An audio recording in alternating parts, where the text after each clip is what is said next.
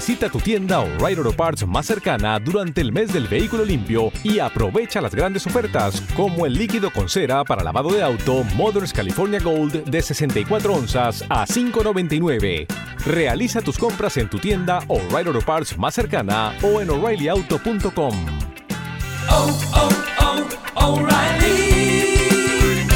Auto Parts.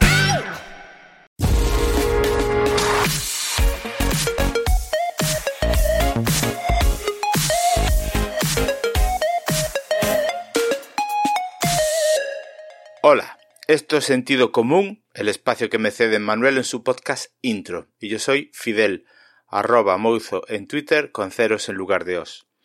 Ya os lo avanzó el host de este podcast en su episodio del viernes pasado, y es que el tema del que me apetece hablar en este capítulo es el de la Superliga. ¿Por qué?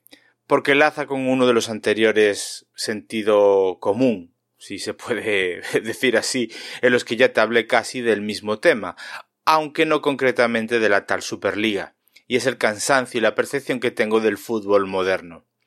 El caso es que el domingo pasado saltó la noticia, y si no me equivoco, el miércoles o el jueves ya era un proyecto totalmente muerto. Una competición que tenía doce clubes fundadores de Reino Unido, Italia y España, a saber, Manchester United, Arsenal, Chelsea, Tottenham, Manchester City y Liverpool de Reino Unido, Real Madrid, Barcelona y Atlético Madrid de España e Inter de Milán, Milán y Juventus de Italia. No me voy a poner a listar, como acabo de hacer con los fundadores, pero sí sabes que de estos fundadores casi todos estos clubes desde el minuto uno se fueron apeando de esta aberración deportiva, y te avanzo que a mí me lo pareció así desde un primer momento. ¿Qué clase de Superliga Europea surge en la que no hay clubes franceses? Alemanes que han sido campeones de Europa y que no cuenta con equipos históricos como Ajax de Ámsterdam o alguno de países como Rusia que siempre han estado en las competiciones europeas. No cuentan o no quisieron ellos contar, que también algo de eso hay. El caso es que precisamente que sean equipos clásicos de España, Madrid, Barcelona y Atlético los promotores, pues tiene cierta paradoja, la verdad. Se presume en Madrid y Barcelona que el club es de sus personas asociadas, me ha hecho gracia como Laporte y Florentino no han consultado a sus socias y socios sobre este particular, y aluden a que los clubs que se han subido a este barco han firmado contratos vinculantes entre ellos y que suponen, en caso de salidas, indemnizaciones multimillonarias y que detrás está un banco mega inversor como es JP Morgan que no da puntada sin hilo. Indemnizaciones que por supuesto nadie va a pagar porque estoy seguro que cuando no había logo no había imagen de marca, apenas se sabía nada de la manera de competición, y que en España la exclusiva sobre la competición la tuvo un maravilloso programa, mezcla de salva, memoros y cristianos, no te arriesgues peor, y estudio estadio llamado el chiringuito de jugones, pues tela, esto tenía que irse al guano. Al Atlético, que fue el primero en marchar, se lo dejo aparte, porque ya no es de sus socias y socios, es una sociedad anónima con propietarios. Igual que los ingleses, incluso los italianos. Pero vaya, podría meterme también en lo que significa y acarrea que clubes con deudas que tienen creadas sociedades anónimas deportivas tengan que competir con clubes deportivos como Madrid y Barcelona, que todavía no lo son, y la repercusión que tiene sobre sus economías las deudas, que incluso tanto a nivel mediático y administrativo el impacto es mínimo. Porque amigos, como todo el mundo en este país es del Madrid o del Barcelona, el pan y el circo es muy importante, aunque la deuda del Madrid ronde los mil millones de euros y la del Barcelona la superen unos cuantos cientos de millones más. Eso ya es una diferencia con la que muchos clubes en la propia Liga Española no pueden competir. Hacienda no es tan permisiva con estos otros clubes, sociedades anónimas deportivas. ¿Y qué dicen estos clubes pretendientes a la Superliga? Que en estas condiciones no pueden competir, y lo que les da la liga local la UEFA por Champions y otros recursos, pues que no es suficiente. Bueno, tela marinera, ¿eh? Tela. Estos equipos pagan más de 40 y 50 millones de euros a jugadores, diciendo que no pueden competir. ¿De qué? ¿De qué no pueden competir? ¿Con quién no pueden competir? Estamos de acuerdo que partidos que pueden disfrutarse al tope son aquellos Madrid-Barcelona, un Atlético de Madrid-Manchester City, un Liverpool Milán, pero es que son disfrutables porque son puntuales y extraordinarios, y ha acarreado el poder llegar a esos partidos ciertos méritos deportivos.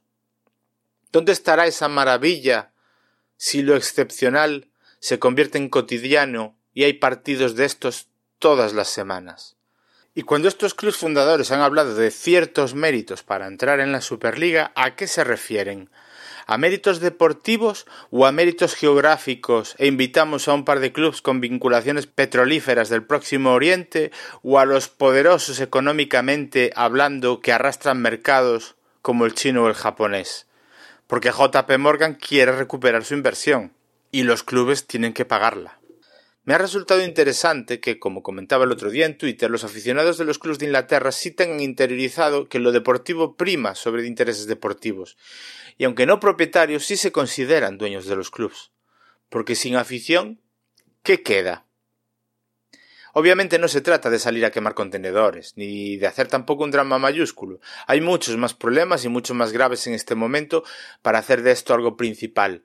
Pero sí que veo que en España el fútbol es como la política. Mientras los míos digan A, yo voy con A a muerte. Cero críticas. ¿Cuántos aficionados de Madrid o Barcelona se han manifestado abiertamente en contra de este tema? Me he sorprendido a mí mismo discutiendo con aficionados de estos mismos clubes que ya ningunean de tal manera a los rivales de sus ligas locales que te hablan abiertamente de que ellos discuten con la FIFA y la UEFA, que lo que tengan en cuestión con el Celta, con el Villarreal o con el Osasuna o el Elche les da igual argumentan que los partidos de la liga local no tienen interés. ¿Para quién? Si mi equipo es el Villarreal o el Osasuna, los partidos no tienen interés. ¿Para quién? La soberbia del seguidor del equipo grande es a veces inquietante.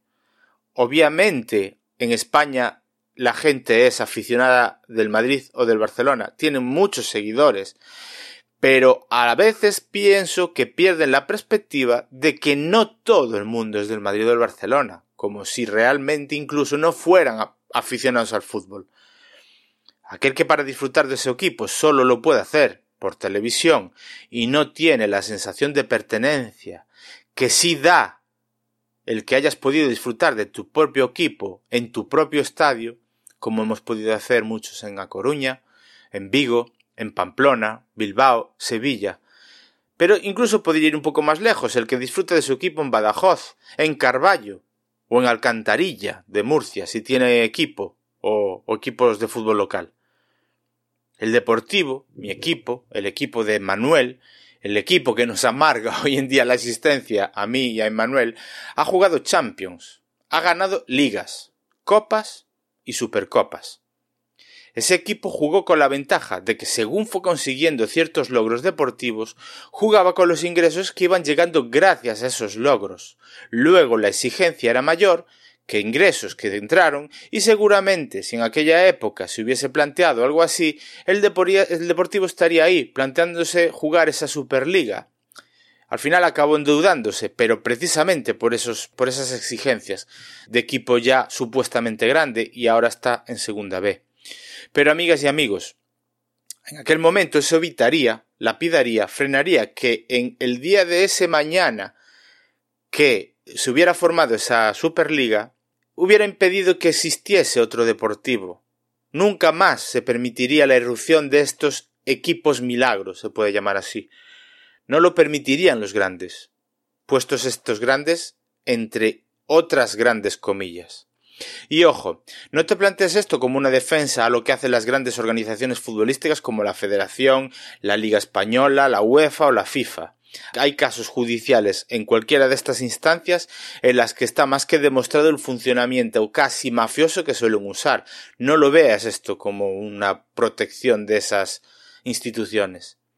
Ahí tienes el Mundial de Qatar del próximo año, por ejemplo. Una aberración.